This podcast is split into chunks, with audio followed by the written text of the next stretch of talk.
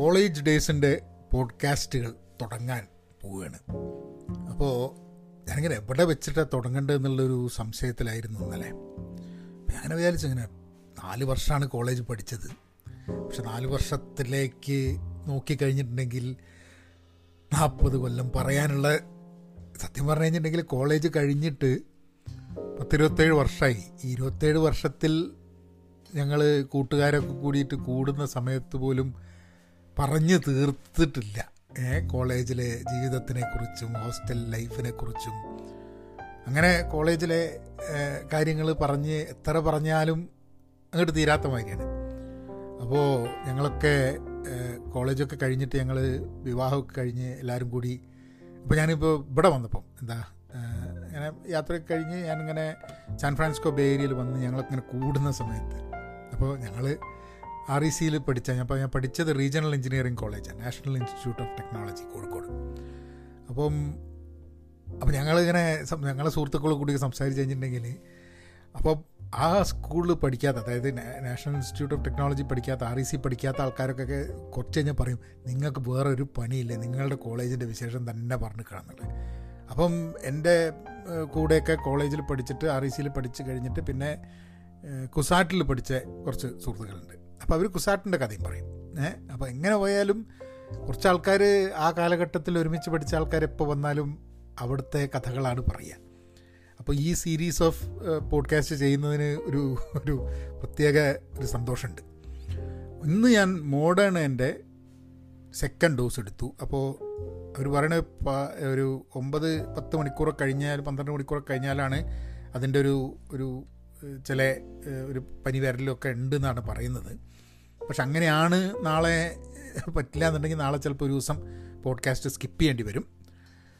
അപ്പോൾ എവിടെ വെച്ച് തുടങ്ങണം എന്നുള്ള ഒരു ചോദ്യത്തിൽ ഞാൻ വിചാരിച്ചു കോളേജിൽ വരുന്നതിന് മുമ്പ് തന്നെ കോളേജിലേക്ക് എത്തിപ്പെട്ട കഥ ഒരു I think it is important. കാരണം നമ്മളൊക്കെ എനിക്ക് തോന്നുന്നത് കോളേജിലേക്ക് എത്തിപ്പെട്ടത് എങ്ങനെയാണ് കോളേജിലേക്ക് എത്തിപ്പെട്ടതെന്ന് പറഞ്ഞിട്ട് എന്നാലേ അതിനൊരു തുടക്കം കിട്ടുള്ളൂ. നേരെ കോളേജിലേക്ക് അങ്ങോട്ട് ചെന്ന് പെട്ടിട്ടുണ്ടെങ്കിൽ ഒരു ഒരു രസമല്ലല്ലോ. അപ്പം കോളേജിലേക്ക് എത്തിപ്പെട്ട വഴി കൂടെ എന്റെ ഒരു എൻട്രൻസ് കോച്ചിങ്ങും സാധനങ്ങളൊക്കെ ആയിട്ട് അങ്ങനെ ആ വഴിയിലേക്ക് എത്തുന്ന ഇത് വെച്ചിട്ട് നമുക്ക് തുടങ്ങാം. അപ്പോൾ നമുക്ക് പോഡ്കാസ്റ്റിലേക്ക് കിടക്കാം. ഹലോ നമസ്കാരമുണ്ട്. എന്തൊക്കെയുണ്ട് വിശേഷം? സുഖം thanks for tuning in to Pahayans Malayalam podcast at Pahayan media നിങ്ങൾക്ക് മെസ്സേജ് അയക്കാം. ഓൺ ഇൻസ്റ്റഗ്രാം ട്വിറ്റർ അല്ലെങ്കിൽ ഫേസ്ബുക്ക് നിങ്ങൾക്ക് അഭിപ്രായങ്ങൾ വല്ലതും പറയണമെന്നുണ്ടെങ്കിൽ. അപ്പോൾ ഞാൻ കോളേജിൽ എവിടെ പോകണം എന്നുള്ളതിനെക്കുറിച്ച് അങ്ങനെ വലിയ ഡീറ്റെയിൽഡായിട്ട് ചിന്തിച്ചിട്ടൊന്നുമില്ല. ഞാൻ പഠിച്ച സ്കൂൾ പത്താം ക്ലാസ് വരെ എൻ എസ് എസ് സ്കൂൾ മീൻചന്തയാണ്. അപ്പോൾ അതിന്റെ വിശേഷങ്ങളൊക്കെ ഞാൻ എൻ എസ് എസ് സ്കൂൾ മീൻചന്തയാണ് പഠിച്ച അവിടേക്ക് എത്തിപ്പെട്ടതിന്റെ ദുബായ് പഠിച്ച് അങ്ങനെ അങ്ങോട്ട് വന്നതിന്റെ ഒക്കെ കാര്യങ്ങളൊക്കെ നേരത്തെ പറഞ്ഞിട്ടുണ്ട്. അപ്പം N S S school Meenchanda എട്ട് ഒമ്പത് പത്ത് പഠിച്ചു. അത് കഴിഞ്ഞിട്ട് എട്ട് ഒമ്പത് പത്ത് പഠിച്ചിട്ട് പിന്നെ ചേവായൂരാണ് വീട് എന്നുള്ളതുകൊണ്ട് ഒരുവിധം എല്ലാ ആൾക്കാരും ആ പ്രദേശത്ത് പോകുന്നത് സെന്റ് ജോസഫ്സ് കോളേജിലാണ് ദേവഗിരി. അങ്ങനെ ദേവഗിരി പോയിട്ട് പ്രീ ഡിഗ്രി രണ്ട് വർഷം. അപ്പോൾ കുറേ ആൾക്കാരൊക്കെ എനിക്ക് പരിചയമുള്ള കുറച്ച് സുഹൃത്തുക്കളൊക്കെ സെക്കൻഡ് ഗ്രൂപ്പ് എടുത്തിട്ട് കണക്ക് സെപ്പറേറ്റ് ആയി പഠിച്ചിട്ട് എഞ്ചിനീയറിങ്ങിനും മെഡിസിനും എഴുതുക എന്നുള്ളതാണ്. അന്ന് എനിക്ക് തോന്നുന്നത് ആയിരത്തി എണ്ണൂറ് സീറ്റൊക്കെയാണ് ഉള്ളത് എഞ്ചിനീയറിങ്ങിന് അപ്പം എനിക്ക് മെഡിസിൻ വേണ്ട എന്നുള്ള അച്ഛൻ ഡോക്ടറായിരുന്നു അപ്പം അച്ഛൻ ഇരുന്ന് പഠിക്കുന്നതൊക്കെ കണ്ടിട്ട് അതായത് എപ്പോഴും വായിക്കുകയും പഠിക്കുകയൊക്കെ കണ്ടിട്ട് എനിക്കാണെങ്കിൽ ഇത് തീരെ താല്പര്യമില്ലാത്തതുകൊണ്ട് ഞാൻ പറഞ്ഞേ ഡോക്ടറാവുന്ന പരിപാടിയില്ല. നമുക്ക് അല്ലാണ്ട് അപ്പം ഞാൻ എനിക്കിത് എൻജിനീയറിങ്ങിനും പോകണമെന്നുണ്ടായിരുന്നില്ല. എന്തെങ്കിലുമൊക്കെ തട്ടിമുട്ടി അങ്ങനെ അങ്ങ് പോയാൽ മതി എന്നുള്ള ധാരണയായിരുന്നു. പഠിക്കാൻ വലിയ താല്പര്യമൊന്നുമില്ല. പഠിച്ചാൽ മാർക്കൊക്കെ കിട്ടും കേട്ടോ പഠി പഠിക്കാൻ താല്പര്യമില്ല എന്നേ ഉള്ളൂ. പഠിച്ച് മാർക്കൊക്കെ കിട്ടും. അപ്പോൾ അങ്ങനെ തീരുമാനിച്ചിട്ട് ഞാൻ പറഞ്ഞു അവസാനം പിന്നെ ഒരു രക്ഷയില്ല എഞ്ചിനീയറിംഗ്. ഫസ്റ്റ് ഗ്രൂപ്പ് അപ്പം എന്നോട് പറഞ്ഞു ഒരു കാര്യം ചെയ്യ് നീ തേർഡ് ഗ്രൂപ്പും ഫോർത്ത് ഗ്രൂപ്പും ഒന്നും എടുക്കണ്ട നീ ഫസ്റ്റ് ഗ്രൂപ്പ് എടുക്ക്. ഓക്കെ മെഡിസിൻ വേണ്ട. ഫസ്റ്റ് ഗ്രൂപ്പ് എടുത്തിട്ട് നിനക്ക് എഞ്ചിനീയറിംഗ് എഴുതിയിട്ട് കിട്ടിയിട്ടില്ലെങ്കിൽ ഈ വേണമെങ്കിൽ ഡിഗ്രിക്ക് പോയിക്കാം. ഏഹ് അനക്ക് ഇഷ്ടമുള്ള ചെയ്തോ പറഞ്ഞു. പക്ഷെ എന്താ തന്നെ നമ്മളെയൊക്കെ ഒരു ഒരു ഒരു ഇതിലങ്ങോട്ട് ഇട്ട് കഴിഞ്ഞിട്ടുണ്ടെങ്കിൽ പിന്നെ നമ്മൾ അതിനു വേണ്ടി പഠിക്കാൻ വേണ്ടിയിട്ടുള്ള കാര്യങ്ങൾക്ക് പോകും. അപ്പോൾ ട്യൂഷനൊക്കെ ഉണ്ട് കണക്കിനും. എന്താ ഫിസിക്സിനും കെമിസ്ട്രിക്കും ട്യൂഷനുണ്ട്. Math Malayalam S L C കഴിഞ്ഞോട് കൂടി ഞാൻ നിർത്തി. പ്രീ ഡിഗ്രിക്ക് ഞാൻ ഹിന്ദി എടുത്ത്. അപ്പോൾ ഹിന്ദി പഠിച്ച് പ്രീ ഡിഗ്രിക്ക് പിന്നെ അപ്പോൾ നമ്മൾ ക്ലാസ് കട്ടിയലൊക്കെ ആദ്യമായിട്ട് തുടങ്ങിയത് ദേവരി കോളേജിലാണ് ക്ലാസ് കെട്ടിയലും രാഷ്ട്രീയ മുദ്രാവാക്യം വിളിയും ജാഥയ്ക്ക് പോവലും സമരം ചെയ്യലും ഒക്കെ തുടങ്ങിയത് ദേവരി കോളേജ് പഠിക്കുമ്പോൾ കാരണം എൻ എസ് എസിൽ രാഷ്ട്രീയമൊന്നുമില്ല അപ്പോൾ എൻ എസ് എസിൽ സ്കൂളിൽ പഠിക്കുമ്പോൾ രാഷ്ട്രീയമൊന്നും ഉണ്ടായിട്ടില്ല. എന്നാലും എനിക്ക് തോന്നുന്നു എപ്പോഴും ഒരു സമയത്ത് ഒരു ഒരു ജാതിയായിട്ട് ഉണ്ടായിരുന്നു എന്നൊരു സംശയമുണ്ട്. എനിക്ക് ഉറപ്പില്ല. ബട്ട് എനിവേ രാഷ്ട്രീയം എന്ന് പറഞ്ഞൊരു പരിപാടി ഇല്ല. അങ്ങനെ ദേവരി കോളേജ് വന്നു കഴിഞ്ഞിട്ടാണ് ദേവരി കോളേജിലാണ് നമ്മൾ ആദ്യമായിട്ട് രാഷ്ട്രീയവും കാര്യങ്ങളും. അപ്പം ഒക്കെ പരിചയമുള്ള ആൾക്കാരാണ് അതാണ് ഒന്നാമത്തെ സംഭവം. നമ്മൾ അപ്പോൾ മുമ്പിൽ തന്നെയാണ് ദേവരി കോളേജിന് മുമ്പിൽ തന്നെയാണ് എന്താ അച്ഛൻ മെഡിക്കൽ കോളേജിൽ പ്രൊഫസറാണ് അപ്പോൾ ഞാൻ പുറത്ത്. അപ്പോൾ ഒരു പ്രാവശ്യം ഞാൻ ഇവിടെ ജാതിയൊക്കെ ആയി പോകുന്ന സമയത്ത് അച്ഛൻ അവിടെ എന്തോ ഒരു എന്തോ ഒരു സമരം ഉണ്ടായിരുന്നു. മെഡിക്കൽ കോളേജ് ഡോക്ടർമാരുടെ ഒരു സമരം. അപ്പം അച്ഛൻ അങ്ങനെ രാഷ്ട്രീയമൊന്നുമില്ല. പക്ഷെ എന്നാലും ഫ്രറ്റേണിറ്റീന്റെ പ്രശ്നമായതുകൊണ്ട് അച്ഛൻ എനിക്ക് ഓർമ്മയുണ്ട്. അന്ന് പേപ്പറിൽ അച്ഛങ്ങനെ എന്താ പറയുക ജാഥേന്റെ ഭാഗമായിട്ട് പോകുന്നതിന്റെ ചിത്രം ഒരു പേപ്പറിൽ വന്ന്. അപ്പോൾ ആ സമയത്ത് ആ ഡോക്ടർമാർക്ക് എതിരായിട്ടുള്ള ജാഥ സ്കൂളിൽ കൂടെ പോകുന്നുണ്ട്. അതിൽ ഞാനുമുണ്ട്. അപ്പം അങ്ങനെയുള്ള ചില ഓർമ്മകളൊക്കെ ദേവരി കോളേജിന്റെ ഇതിലുണ്ട്. പിന്നെ അങ്ങനെ അടി ഇടിയും പിടിയൊന്നുമില്ല. പക്ഷേ അന്നാണ് സത്യം പറഞ്ഞാൽ ഈ കലാലയ രാഷ്- രാഷ്ട്രീയത്തിനെ കുറിച്ചിട്ടുള്ളൊരു ധാരണയും അന്ന് ഇപ്പോൾ ദേവരി കോളേജിൽ പഠിച്ച കുറേ പേര് ഇന്ന് രാഷ്ട്രീയ രംഗത്തുണ്ട്. അന്നൊക്കെ ഞാൻ പഠിച്ച കാലത്തും അതിനു മുമ്പേയും പഠിച്ചിട്ടുള്ള ആൾക്കാരെ കുറേ പേര് രാഷ്ട്രീയ രംഗത്ത് നിന്ന് ഉണ്ട്.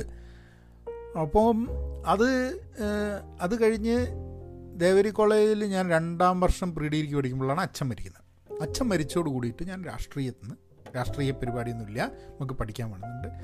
പഠിക്കാൻ കുഴപ്പമൊന്നുമില്ല. പഠിക്കാൻ ട്യൂഷനൊക്കെ ഉണ്ട്. പിന്നെ അത്യാവശ്യം പഠിച്ചാൽ തലേ പഠിച്ച് എനിക്ക് ഫസ്റ്റ് ഗ്രൂപ്പും സെക്കൻഡ് അല്ല ഫസ്റ്റ് ഇയറും സെക്കൻഡ് ഇയറും ഒക്കെ കൂടിയിട്ട് ഫിസിക്സ് കെമിസ്ട്രി മാത്തമാറ്റിക്സിൽ എനിക്ക് തോന്നുന്നത് തൊണ്ണൂറ്റിയേഴോ ശതമാനം ശതമാനമായിട്ടാണ് മാർക്ക് അന്ന്?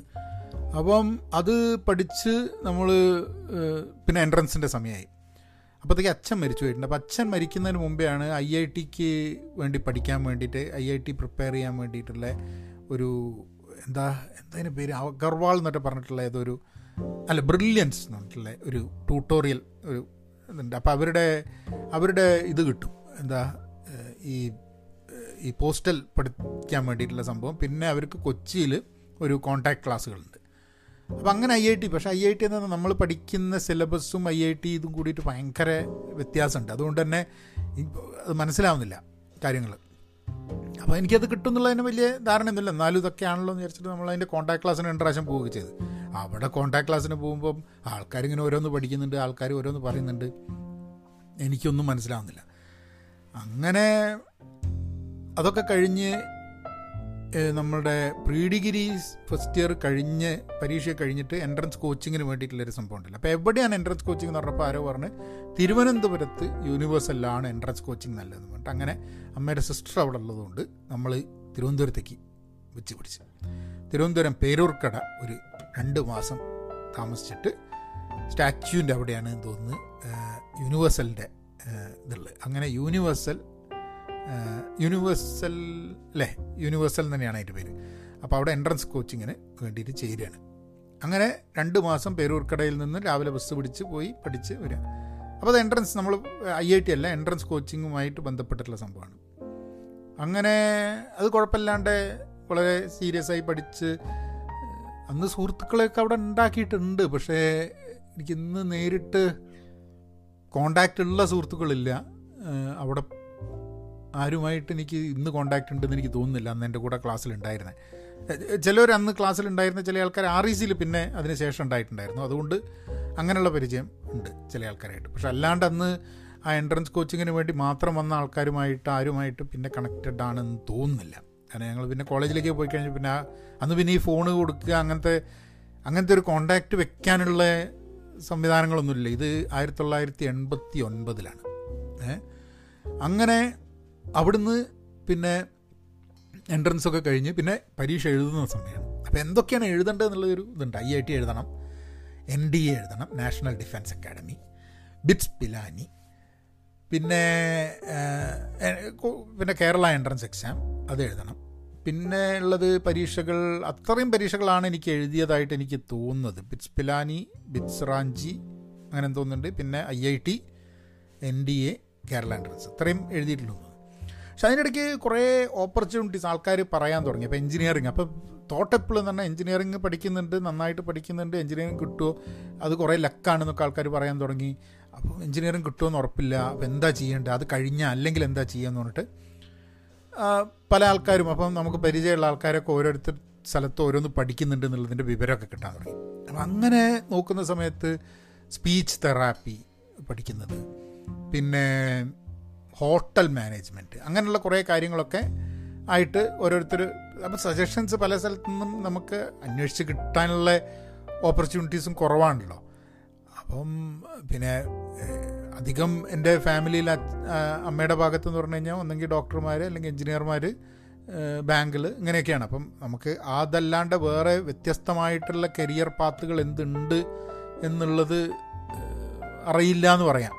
ബാങ്ക് എൻജിനീയറിങ് മെഡിസിന് പിന്നെ പഠിപ്പിക്കൽ. പഠിപ്പിക്കാൻ താല്പര്യമില്ല എന്നുള്ളതായിരുന്നു എന്റെ ഒരു ഇതുണ്ടായിരുന്നത്. കാരണം അവന് പഠിക്കും എന്നൊക്കെ ഉണ്ടെങ്കിലും പഠിക്കാനുള്ള താല്പര്യം കുറവായതുകൊണ്ട് പഠിപ്പിക്കാനുള്ള താല്പര്യം കുറവായിരിക്കുന്നു. ഒരിക്കലും ഞാൻ പഠിപ്പിക്കുക എന്നുള്ള ഒരു എഡ്യൂക്കേഷൻ എന്നുള്ള അങ്ങനത്തെ ഒരു സംഭവമേ മനസ്സിൽ വന്നിട്ടില്ല. അങ്ങനത്തെ ഒരു അങ്ങനത്തെ കാര്യം ആലോചിച്ചിട്ടില്ല. അപ്പം ഒരു മെച്ചം ഉണ്ടായിരുന്ന എന്താ ഒരു കാര്യം ഉണ്ടായിരുന്ന എന്താന്ന് പറഞ്ഞു കഴിഞ്ഞാൽ അച്ഛന്റെ ജോലിയിൽ ഇരിക്കുമ്പോഴാണ് അച്ഛൻ മരിച്ചതെന്നുകൊണ്ട് എംപ്ലോയ്മെന്റ് ഉണ്ട് ഡൈയിങ് ഹാർനസ് എന്ന് പറഞ്ഞ സ്കീമുണ്ട് ആ സ്കീമിലാവുന്ന സമയത്ത് ഗവൺമെന്റ് ജോലി കിട്ടാനുള്ള താല്പര്യമുണ്ട് അതുകൊണ്ട് ഗവൺമെന്റ് ജോലി കിട്ടാനുള്ള കാര്യങ്ങൾ പഠിച്ചിട്ടുണ്ടാവുക എന്നുള്ളതാണ് ഒരു തോട്ട് പ്രോസസ് ഉണ്ടായിരുന്നത്. അപ്പോൾ നമ്മളുടെയൊക്കെ ഓപ്പർച്യൂണിറ്റി ലോകത്തിനെ കുറിച്ചിട്ടുള്ള ചിന്തകളൊക്കെ വളരെ പരിമിതമാണ്. ആ സമയത്ത് ആണ് എന്റെ കസിൻ ബ്രദർ ഇവിടെ പഠിക്കാൻ വേണ്ടിയിട്ട് അമേരിക്കയിൽ വന്നിട്ടുണ്ട്. അപ്പോൾ അമേരിക്കയിൽ പോയി പഠിക്കണം എന്നുള്ള ഒന്നാമത് അമേരിക്കയിൽ പോയി പഠിക്കുക എന്നുള്ളത് ഫൈനാൻഷ്യലി വളരെ ബുദ്ധിമുട്ടുള്ള സംഭവമാണ്. അല്ലെങ്കിലും അമേരിക്കയിൽ അധികം നാട്ടിൽ നിന്നൊക്കെ പഠിക്കാൻ വരുന്നത് ഡിഗ്രിക്കല്ല അധികവും ഗ്രാജുവേഷനല്ല അണ്ടർ ഗ്രാഡിനല്ല ഗ്രാജുവേഷന് വേണ്ടിയിട്ട്. അതായത് പോസ്റ്റ് ഗ്രാജുവേഷന് വേണ്ടിയിട്ടാണ് ഇവിടെ പഠിക്കാൻ വരുന്നത്. അപ്പം അതുകൊണ്ട് അങ്ങനത്തെ ഒരു ഓപ്ഷനും ഉണ്ടായിരുന്നില്ല. പക്ഷേ അത് പിന്നെ നോക്കാമെന്നുള്ളതിനാണ് അപ്പോൾ ആർ ഇ സി കിട്ടുമോ അല്ലെങ്കിൽ എവിടെയെങ്കിലും കിട്ടുമോ ഇതൊന്നും അറിയില്ല. അപ്പോൾ ഇതിങ്ങനെ ഇതിന്റെ ഡേറ്റ് ഇങ്ങനെ വന്നുകൊണ്ടിരിക്കുന്ന സമയത്ത് വീട്ടിലിങ്ങനെ ബേജാറ് തുടങ്ങി. അപ്പോൾ ഇവർ കിട്ടുമോ കിട്ടില്ലേ കിട്ടുമോ കിട്ടില്ലേ എന്നുള്ള ബേജാറ്. അങ്ങനെ അപ്പം ഫൈനാൻഷ്യലി അത്ര മോശമായിരുന്നില്ല എന്നുള്ളത് കൊണ്ട് പക്ഷേ ആ സമയത്ത് മോശമായിരുന്നില്ല എന്നുണ്ടെങ്കിൽ അന്ന് ഒരു എൻട്രൻസ് എക്സാമിന് അന്ന് മണിപ്പാലിൽ പോയിട്ട് ചേരണമെന്നുണ്ടെങ്കിൽ എഴുപതിനായിരം ഉറുപ്പിയാണ് ക്യാപിറ്റേഷൻ ഫീ മണിപ്പാലിൽ എൻജിനീയറിങ്ങിന് ബാക്കി കോയമ്പത്തൂരൊക്കെ കോളേ കോളേജുകളിലൊക്കെ അമ്പതിനായിരം റുപ്യ നാൽപ്പത്തയ്യായിരം റുപ്യ ഇരുപതിനായിരം റുപ്യ. അന്ന് വലിയൊരു സംഖ്യയാണത് എന്നുണ്ടെങ്കിലും അത് കാരണം അമ്മയ്ക്കൊക്കെ ഉണ്ടായിരുന്നത് ഈ അച്ഛൻ നേരത്തെ മരിച്ചുപോയി എന്നുള്ളത് കൊണ്ടൊരു വിഷമം പാടില്ല എന്നുള്ളൊരു സംഭവം കൊണ്ട് അപ്പോൾ എൻജിനീയറിങ് ഇടുകയാണെങ്കിൽ അതാണ് നല്ലത് എന്നുള്ളത് പറഞ്ഞിട്ട് അങ്ങനെ ഞാൻ പല സ്ഥലത്തും പോയിട്ട് അപ്ലൈ ചെയ്തിട്ട് വന്നിട്ടുണ്ട്. അതായത് ചില സ്ഥലത്തൊക്കെ എങ്ങനെയാണെന്ന് പറഞ്ഞു കഴിഞ്ഞാൽ അപ്ലൈ ചെയ്യണം പൈസ കൊടുക്കണം തിരിച്ച് കിട്ടില്ല. അപ്പം അങ്ങനത്തെ സ്ഥലത്ത് അപ്ലൈ ചെയ്യില്ല. പക്ഷെ അല്ലാതെ നമ്മൾ അപ്ലൈ ചെയ്ത സ്ഥലങ്ങൾ എന്ന് പറഞ്ഞു കഴിഞ്ഞിട്ടുണ്ടെങ്കിൽ നമുക്ക് പൈസ തിരിച്ച് കിട്ടുന്ന രീതിയിൽ. അങ്ങനെ ഞാൻ കോയമ്പത്തൂർ എനിക്ക് തോന്നുന്നത് ഒരു രണ്ട് മൂന്ന് കോളേജുകളിൽ കോയമ്പത്തൂർ പോയിട്ട് അപ്ലൈ ചെയ്തിട്ടുണ്ട്. എൻജിനീയറിങ്ങിന് അങ്ങനെ മണിപ്പാലിൽ പോയിട്ട് ഞാൻ അവിടെയാണ് എന്നിട്ട് അവസാനം അച്ഛൻ പഠിച്ചത് മണിപ്പാലിലാണ്. കസ്തൂർബ മെഡിക്കൽ കോളേജിലാണ് അച്ഛൻ മെഡിസിൻ പഠിച്ച്. കഴിഞ്ഞിട്ട് പിന്നെ പോസ്റ്റ് ഗ്രാജുവേഷൻ അച്ഛൻ പഠിച്ചത് കോഴിക്കോട് മെഡിക്കൽ കോളേജിൽ അപ്പോൾ എന്നാൽ പിന്നെ ഇവിടെ പോവാം. എന്താ നമ്മുടെ മണിപ്പാലിൽ പോയി പഠിക്കാമെന്ന് പറഞ്ഞിട്ട് ഞാൻ പോയി മണിപ്പാലിൽ പോയി. അപ്പോൾ എഴുപതിനായിരം ഉറുപ്പ്യാണ് മണിപ്പാലിൽ അതിന്റെ എന്താ പറയുക ക്യാപിറ്റേഷൻ ഫീ പക്ഷേ ജോലി വേറെ വല്ലയിടത്തും കിട്ടിക്കഴിഞ്ഞിട്ടുണ്ടെങ്കിൽ ഏഴായിരം റുപ്യ കുറച്ചിട്ട് അറുപത്തി മൂവായിരം റുപ്യ തിരിച്ചു തരും അപ്പോൾ പത്ത് ശതമാനം നഷ്ടമാവുള്ളൂ അപ്പോൾ ഇതൊക്കെ അന്ന് തന്നെ അവിടെ അപ്ലൈ ചെയ്തിട്ടില്ലെങ്കിൽ അപ്പോൾ കിട്ടില്ല എന്നുള്ള ധാരണയിലൊക്കെയാണ്. അങ്ങനെ ആകെ ആയിരത്തി അറുന്നൂറ് ആയിരത്തി എഴുന്നൂറ് സീറ്റേ ഉള്ളൂ.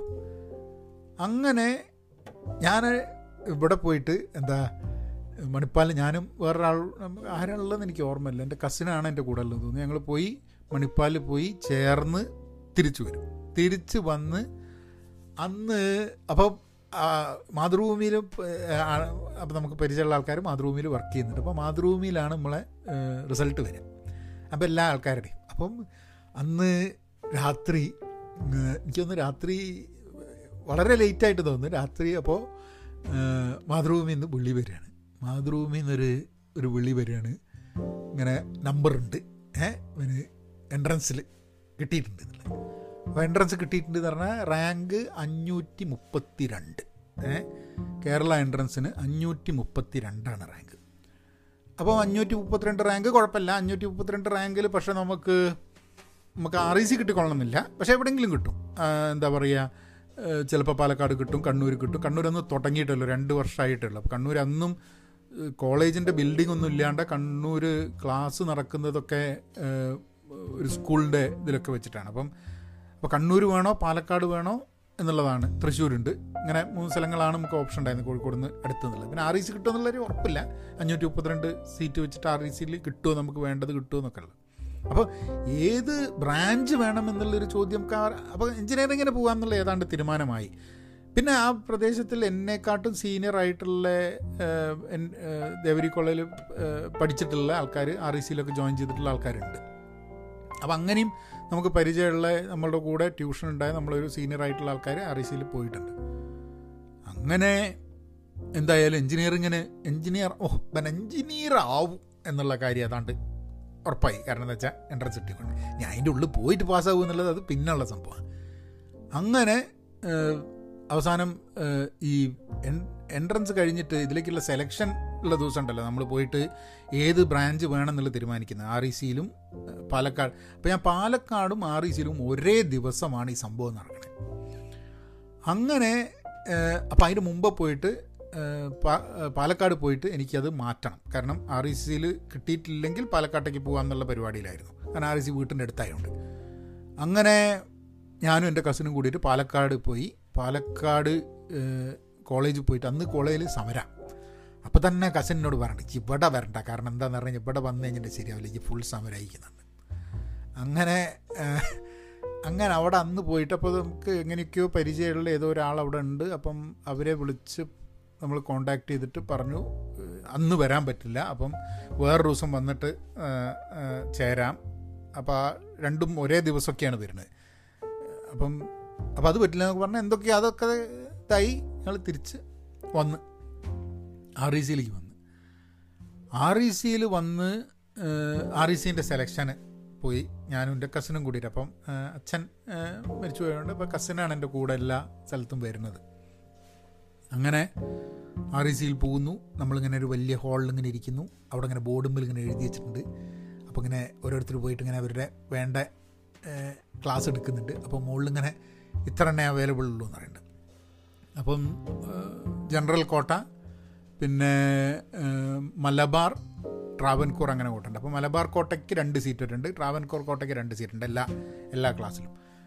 അപ്പോൾ കമ്പ്യൂട്ടർ സയൻസ് കാര്യം തന്നെ ഞാനവിടെ എത്തുമ്പോഴേക്കും തന്നെ കമ്പ്യൂട്ടർ സയൻസ് ഒക്കെ പോയിട്ടുണ്ട്. ഇലക്ട്രോണിക്സ് ഇങ്ങനെ പോയിക്കൊണ്ടിങ്ങനെ ഇരിക്കുന്നുണ്ട് പിന്നെ ഇലക്ട്രിക്കൽ ഉണ്ട് മെക്കാനിക്കൽ ഉണ്ട് സിവിൽ ഉണ്ട് പ്രൊഡക്ഷൻ ഉണ്ട്. ഇത്ര നാല് നാല് ബ്രാഞ്ചാണ് ഉള്ളത്. സിവിലിൽ രണ്ട് ക്ലാസ് ഉണ്ട്.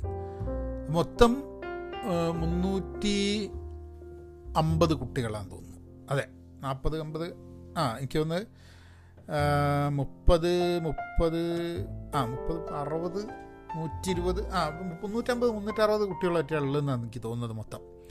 എനിവേ അപ്പോൾ ഇതിങ്ങനെ കുറഞ്ഞു കൊടുക്കുന്നുണ്ട്. അപ്പം ഞാനിങ്ങനെ എന്താണ് എടുക്കേണ്ടത് എന്താണ് എടുക്കേണ്ടത് എന്നൊക്കെ ഇങ്ങനെ ചോദിച്ചിങ്ങനെ നിൽക്കുകയാണ്. അപ്പോൾ എന്റെ കസിനുണ്ട് അപ്പം നമുക്ക് വലിയ ഐഡിയ ഒന്നുമില്ല കാരണം എന്റെ ഒരു അമ്മയുടെ ഒരു സിസ്റ്റർ ഇലക്ട്രിക്കൽ എഞ്ചിനീയറാണ് അമ്മയുടെ ഒരു ബ്രദർ അമ്മാമൻ മെക്കാനിക്കൽ എഞ്ചിനീയർ. മെക്കാനിക്കലാണോ ഇലക്ട്രിക്കലാണോ എന്നുള്ളതാണ് ചോദ്യം.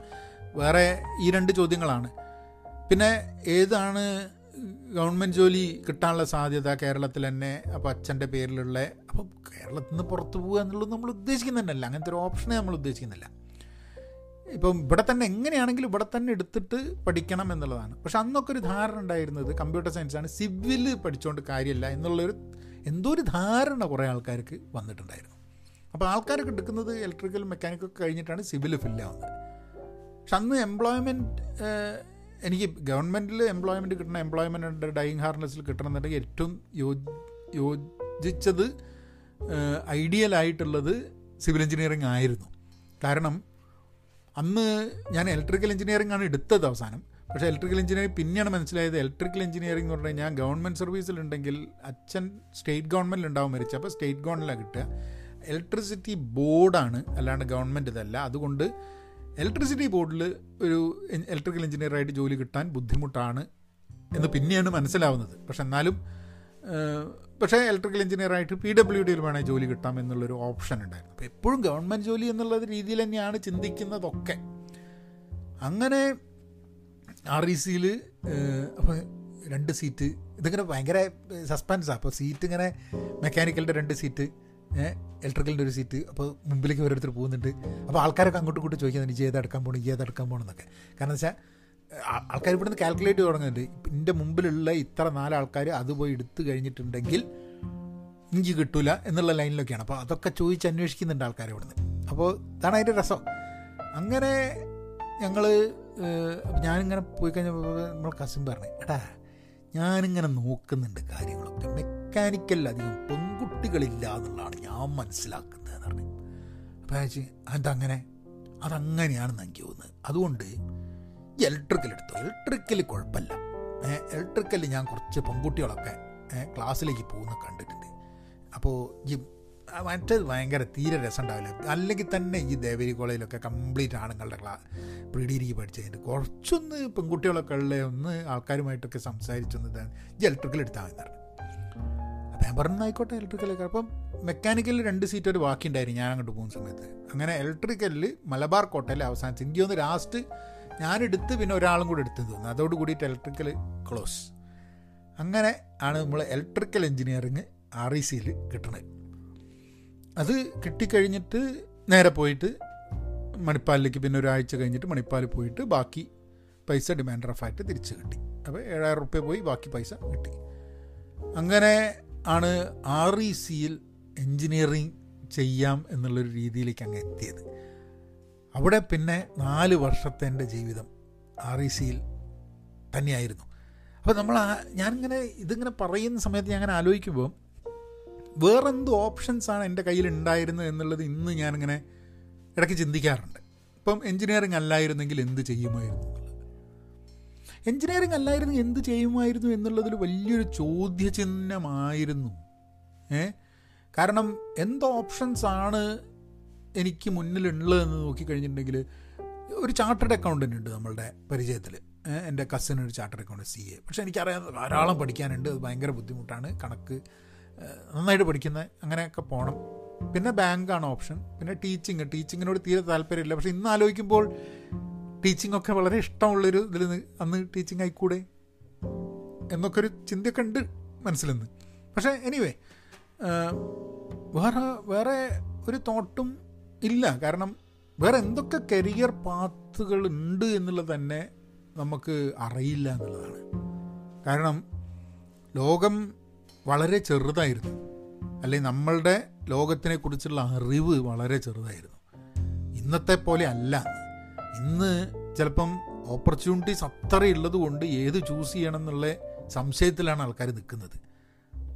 ഇന്ന് ഇപ്പം കോളേജ് പോകുമ്പോഴും കോളേജ് കഴിഞ്ഞിട്ട് എന്ത് പഠിക്കാൻ പോകണം എന്നുള്ളപ്പോഴും അല്ലെങ്കിൽ ജോലി മാറണോ എന്നുള്ളപ്പോഴും ഒക്കെ തന്നെ ധാരാളം ഓപ്പർച്യൂണിറ്റി എല്ലാ ഓപ്പർച്യൂണിറ്റിയും പോയി കിട്ടുമെന്നുള്ള വേറെ കാര്യം. പക്ഷേ സഞ്ചരിക്കാൻ വേണ്ടിയിട്ടുള്ള ധാരാളം വഴികൾ നമ്മളെ മുൻപിലുണ്ട് എന്ന് മനസ്സിലാവുന്ന ഒരു സമയമാണ് അന്ന് നമ്മളെ മുമ്പിലുള്ള വഴികൾ വളരെ ചെറുതാണ്.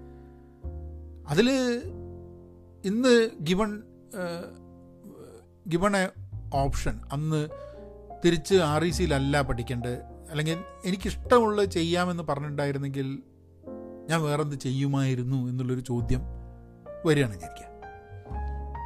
ഞാനത് മാറിയിട്ട് എഞ്ചിനീയറിംഗ് കോളേജിൽ പോണതിന് പകരം വേറെ എവിടെയെങ്കിലും പോകുന്നുള്ളത് എനിക്ക് തോന്നുന്നില്ല. I would have chosen that same thing. Engineering കോളേജിൽ വെച്ചിട്ട് ഞാൻ എന്ത് ചെയ്യുമെന്നുള്ളതിൽ എനിക്ക് ചിലപ്പം കുറേ കാര്യങ്ങൾ മാറി ചെയ്യാനുള്ള ചിന്തകൾ വരും. പക്ഷേ പ്രീ ഡിഗ്രിക്ക് പഠിച്ചു കഴിഞ്ഞിട്ട് മെഡിസിന് പോകുമായിരുന്നു എന്നുള്ള ചിന്തയൊന്നും ഇന്നുമില്ല. ഏഹ് അതേപോലെ എഞ്ചിനീയറിങ്ങിന് പകരം ഡിഗ്രിക്ക് പോകുമായിരുന്നു എന്നുള്ള ഇല്ല എഞ്ചിനീയറിംഗ് പോകുന്നതുകൊണ്ട് കുഴപ്പമൊന്നുമില്ല. എഞ്ചിനീയറിങ്ങിന് പോകുന്ന തന്നെയായിരുന്നു ഉണ്ടായിരുന്നു അപ്പോൾ പ്രീ ഡിഗ്രി കഴിഞ്ഞ് എഞ്ചിനീയറിംഗ് പോകുന്ന വഴി വരെ ഒരു ഡിഫറെന്റ് ഓപ്ഷൻ ഉണ്ടാവുമെന്ന് എനിക്ക് തോന്നുന്നില്ല. കാരണം നമുക്കിപ്പോൾ ഇന്ന് എനിക്ക് ഇഷ്ടമാണ് ചില കാര്യങ്ങൾ എന്നുള്ളത് കൊണ്ട് അന്ന് അത് ചെയ്തോളണം എന്ന് യാതൊരു നിർബന്ധമില്ല ഇപ്പം മലയാളം എനിക്കിഷ്ടമാണ് എഴുതാൻ ഇഷ്ടമാണ് വായിക്കാൻ ഇഷ്ടമാണ് പക്ഷെ മലയാളം അന്ന് മഹാമോശമായിരുന്നു ഞാൻ ഇന്നും മോശമാണ് കേട്ടോ. മോശമാണ് അല്ലാന്നല്ല. പക്ഷെ എന്നാലും മലയാളം പഠിക്കുക അതിൽ കൂടുതൽ പഠിക്കുക അതൊന്നൊരു ഓപ്ഷനായിട്ട് അന്നും ഉണ്ടായിട്ടില്ല. കാരണം എന്താ വെച്ചാൽ നമുക്കതിന് കഴിവുണ്ടായിരുന്നില്ല എന്നുള്ളത് തന്നെ.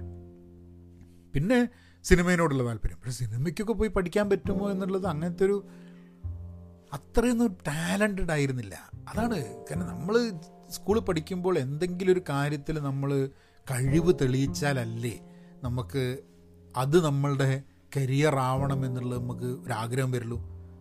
പക്ഷെ സ്കൂളിൽ പഠിക്കുമ്പോൾ ഒരു കഴിവും ഇല്ലാത്തൊരുത്തെ അതായത് പഠിക്കും മാർക്കൊക്കെ കിട്ടും എന്നുള്ളതല്ലാണ്ട് പാട്ട് പാടൂല ഡാൻസ് കളിക്കൂല ഇപ്പോഴൊക്കെ ഡാൻസ് കളിക്കും. കഴിഞ്ഞ ദിവസം വർക്കം നമ്മൾ വീഡിയോയിൽ ഡാൻസ് ഇട്ടുണ്ട് പക്ഷെ ഡാൻസ് കളിക്കൂല പാട്ട് പാടില്ല എഴുതൂല വായിക്കൂല പിന്നെ സ്പോർട്സ് ഇല്ല. നാടകമില്ല അതായത് ഒരു എക്സ്ട്രാ കറിക്കുലർ ഒരു ആക്ടിവിറ്റിയിൽ പോലും ഒരു കഴിവ് തെളിയിക്കാത്തൊരുത്തനാണ് അപ്പം അങ്ങനെ ഒന്നിലും ഒരു താല്പര്യമില്ലാതെ ഒന്നിലും കഴിവ് കഴിവ് തെളിയിക്കാത്തൊരുത്തൻ ജീവിതത്തിൽ എന്ത് ചെയ്യണം എന്ന് വെച്ച് കഴിഞ്ഞിട്ടുണ്ടെങ്കിൽ ഇങ്ങനെ മേൽപോട്ട് നോക്കുക എന്നുള്ള അല്ലാണ്ട് എന്തേ പറയാൻ പറ്റുമോ? ഏ അപ്പോൾ അപ്പം അങ്ങനെ ആണ് എല്ലാവരും പോകുന്നുണ്ട് അതിന് നിനക്ക് കണക്കിന് മാർക്കുണ്ട് നിനക്ക് പഠിക്കാൻ മാർക്കുണ്ട്. ഞാൻ അനുഭവിക്കുക എന്നുള്ള രീതിയിൽ അങ്ങ് പോവുക എന്നുള്ളതാണ്. ലോ ആലോചിച്ചിട്ടില്ല അങ്ങനത്തെ ഒരു സംഭവം സംഭവമൊന്നും അപ്പം ഇങ്ങനെ ഒരു ഒരു ഒഴുക്കിൽ ഇങ്ങനെ പോവുക ആ ഒരു ഒഴുക്കിന്റെ ഭാഗമായിട്ട് തന്നെയാണ് ആർ ഇ സിയിൽ എത്തിപ്പെട്ടതും. അപ്പം ഒന്നും എനിക്ക് മാറ്റാനുണ്ടെന്ന് എനിക്ക് തോന്നുന്നില്ല. ഇന്ന് തിരിഞ്ഞു നോക്കുന്ന സമയത്ത് regional engineering college R E സിയിൽ ജോയിൻ ചെയ്യുന്നത് വരെ എന്റെ തീരുമാനങ്ങളിൽ എന്തെങ്കിലും മാറ്റം വരുത്താണ്ടോ എന്ന് വെച്ച് കഴിഞ്ഞാൽ ഒന്നുമില്ല. ഐ തിങ്ക് ഐ തിങ്ക് അവിടെ എത്തുന്നത് വരെ അതായത് എനിക്ക് തോന്നുന്നു എന്റെ അമ്മ ഈ അച്ഛനും വളർത്തി എന്നെ ഒരു പൊസിഷനിൽ എത്തിക്കുക എന്നുള്ളത് ആ കോളേജിൽ എത്തിക്കുന്നവരാണ് അതായത് അവർ ചെയ്തതിൽ ഒരു തെറ്റും ഇല്ല. കൃത്യമായി എല്ലാ കാര്യങ്ങളും ചെയ്തതുകൊണ്ട് അതിലൊന്നും മാറ്റണം എന്നുള്ളൊരു തോട്ട് എനിക്കില്ല. പക്ഷെ പിന്നെ കോളേജിൽ വന്നപ്പോൾ ഉത്തരവാദിത്തങ്ങൾ ഞാൻ എടുക്കാൻ തുടങ്ങി. എന്റെ ജീവിതത്തിന്റെ ഉത്തരവാദിത്തങ്ങൾ. അപ്പോഴും വീട്ടിലെ ഉത്തരവാദിത്തങ്ങൾ എടുക്കലില്ല കേട്ടോ. എന്റെ ജീവിതത്തിന്റെ ഉത്തരവാദിത്തങ്ങൾ ഞാൻ എടുക്കുമെന്നോ അല്ലെങ്കിൽ അത് മോശമാക്കാൻ വേണ്ടിയിട്ടുള്ള പവറും കൺട്രോളും എന്റെ കയ്യിലുണ്ട് എന്നുള്ള സിറ്റുവേഷൻ എത്തി. അത് കഴിഞ്ഞിട്ട് പിന്നെ ഞാൻ എന്റെ ജീവിതം കൊണ്ട് കളിച്ചതിൽ കുറേ കാര്യങ്ങൾ എനിക്ക് മാറ്റാൻ താല്പര്യമുള്ള കാര്യങ്ങൾ ഉണ്ട്. അതൊരു അതൊരു പ്രശ്നങ്ങളുടെ ഒരു ശൃംഖല തന്നെയാണ്. ഇന്ന് തിരിച്ചു നോക്കുമ്പോൾ ചില കാര്യങ്ങളൊക്കെ നോക്കി ചിരിക്കുന്നുണ്ടെന്നുണ്ടെങ്കിലും പലതും അങ്ങനത്തെ കാര്യങ്ങൾ നോക്കുന്ന സമയത്ത് നമുക്ക് മാറ്റാമായിരുന്നു. അതിൽ നിന്നും പഠിക്കാനുള്ള സാധനങ്ങൾ. അപ്പോൾ അതൊക്കെ ആയിട്ടാണ് നമ്മൾ അടുത്ത പോഡ്കാസ്റ്റിലേക്ക് കിടക്കുന്നത്. നാളെ എന്താ പറയുക നമ്മളെ കോവിഡിന്റെ രണ്ടാം ഡോസ് എടുത്തതിന്റെ ഇന്ന് എടുത്തതിന്റെ വല്ല പനി പിടിച്ച് കിടക്കുന്നില്ല എന്നുണ്ടെങ്കിലും നമ്മൾ അതിലേക്ക് കിടക്കും. അപ്പോൾ ഞാനൊരു കോളേജിലേക്കുള്ള ആദ്യത്തെ ദിവസങ്ങളും ആ കോളേജിലേക്കുള്ള സംഭവങ്ങളും ആൾക്കാരായിട്ട് സുഹൃത്തുക്കളെ പരിചയപ്പെടുന്നതും കാര്യങ്ങളൊക്കെ ആയിട്ട് നാളത്തെ പോഡ്കാസ്റ്റിലേക്ക് കിടക്കാം. നിങ്ങൾ ഫീഡ്ബാക്ക് അറിയിക്കുക ഈ പോഡ്കാസ്റ്റ് എങ്ങനെ ഉണ്ട് എന്നുള്ളത് നിങ്ങൾ ഒന്നെങ്കിൽ ഇൻസ്റ്റാഗ്രാമിൽ നിങ്ങൾ ഇൻസ്റ്റാഗ്രാമിലോ ഫേസ്ബുക്കിലോ ട്വിറ്ററിലോ എന്നെ ഫോളോ ചെയ്യുന്നുണ്ടെങ്കിൽ അവിടെ നിന്ന് കമന്റ് ചെയ്യുക. അല്ലെങ്കിൽ Pahayan media at Gmail dot കോമിലേക്ക് ഒന്ന് കമന്റ് ചെയ്യുക. അല്ലെങ്കിൽ ഇതിലുള്ള ആങ്കറിന്റെ നമ്മളുടെ ഫീച്ചർ ഉണ്ടല്ലോ മെസ്സേജിന്റെ അതിൽ ഫീച്ചർ ഇടാക്കാൻ അല്ലാതെ ഈയൊരു ഈയൊരു ഈയൊരു സീരീസ് ഓഫ് പോഡ്കാസ്റ്റുകൾ കുഴപ്പമില്ലല്ലോ എന്നുള്ളതൊന്ന് അറിയിക്കാൻ വേണ്ടിയിട്ടാണ്. കാരണം ഞാൻ പോകുന്ന വഴി കുഴപ്പമില്ലല്ലോ എന്ന് അറിയാൻ വേണ്ടിയിട്ട് ഓക്കെ അപ്പോൾ നാളെ നമുക്ക് നമ്മൾ അറിസിൽ ക്ലാസ് തുടങ്ങാറായി. ഏ? നമുക്ക് ആ ക്ലാസ്സിലേക്കുള്ള ആദ്യത്തെ ദിവസം എന്താണ്? അതിനെക്കുറിച്ചുള്ള ചില ചിന്തകൾ പേടികൾ സങ്കല്പങ്ങൾ എങ്ങനെയായിരിക്കും ആദ്യത്തെ ദിവസം ഇങ്ങനെ കോളേജിലേക്ക് ഇങ്ങനെ പോണ സംഭവം? സുഹൃത്തുക്കൾ പുതിയ ആൾക്കാർ എന്താ? ഏതാ? ഓ. എന്നാ പിന്നെ അങ്ങനെയാക്കാം. be content be pen positive be safe and please be be kind എന്നാ അങ്ങനെയാക്കാം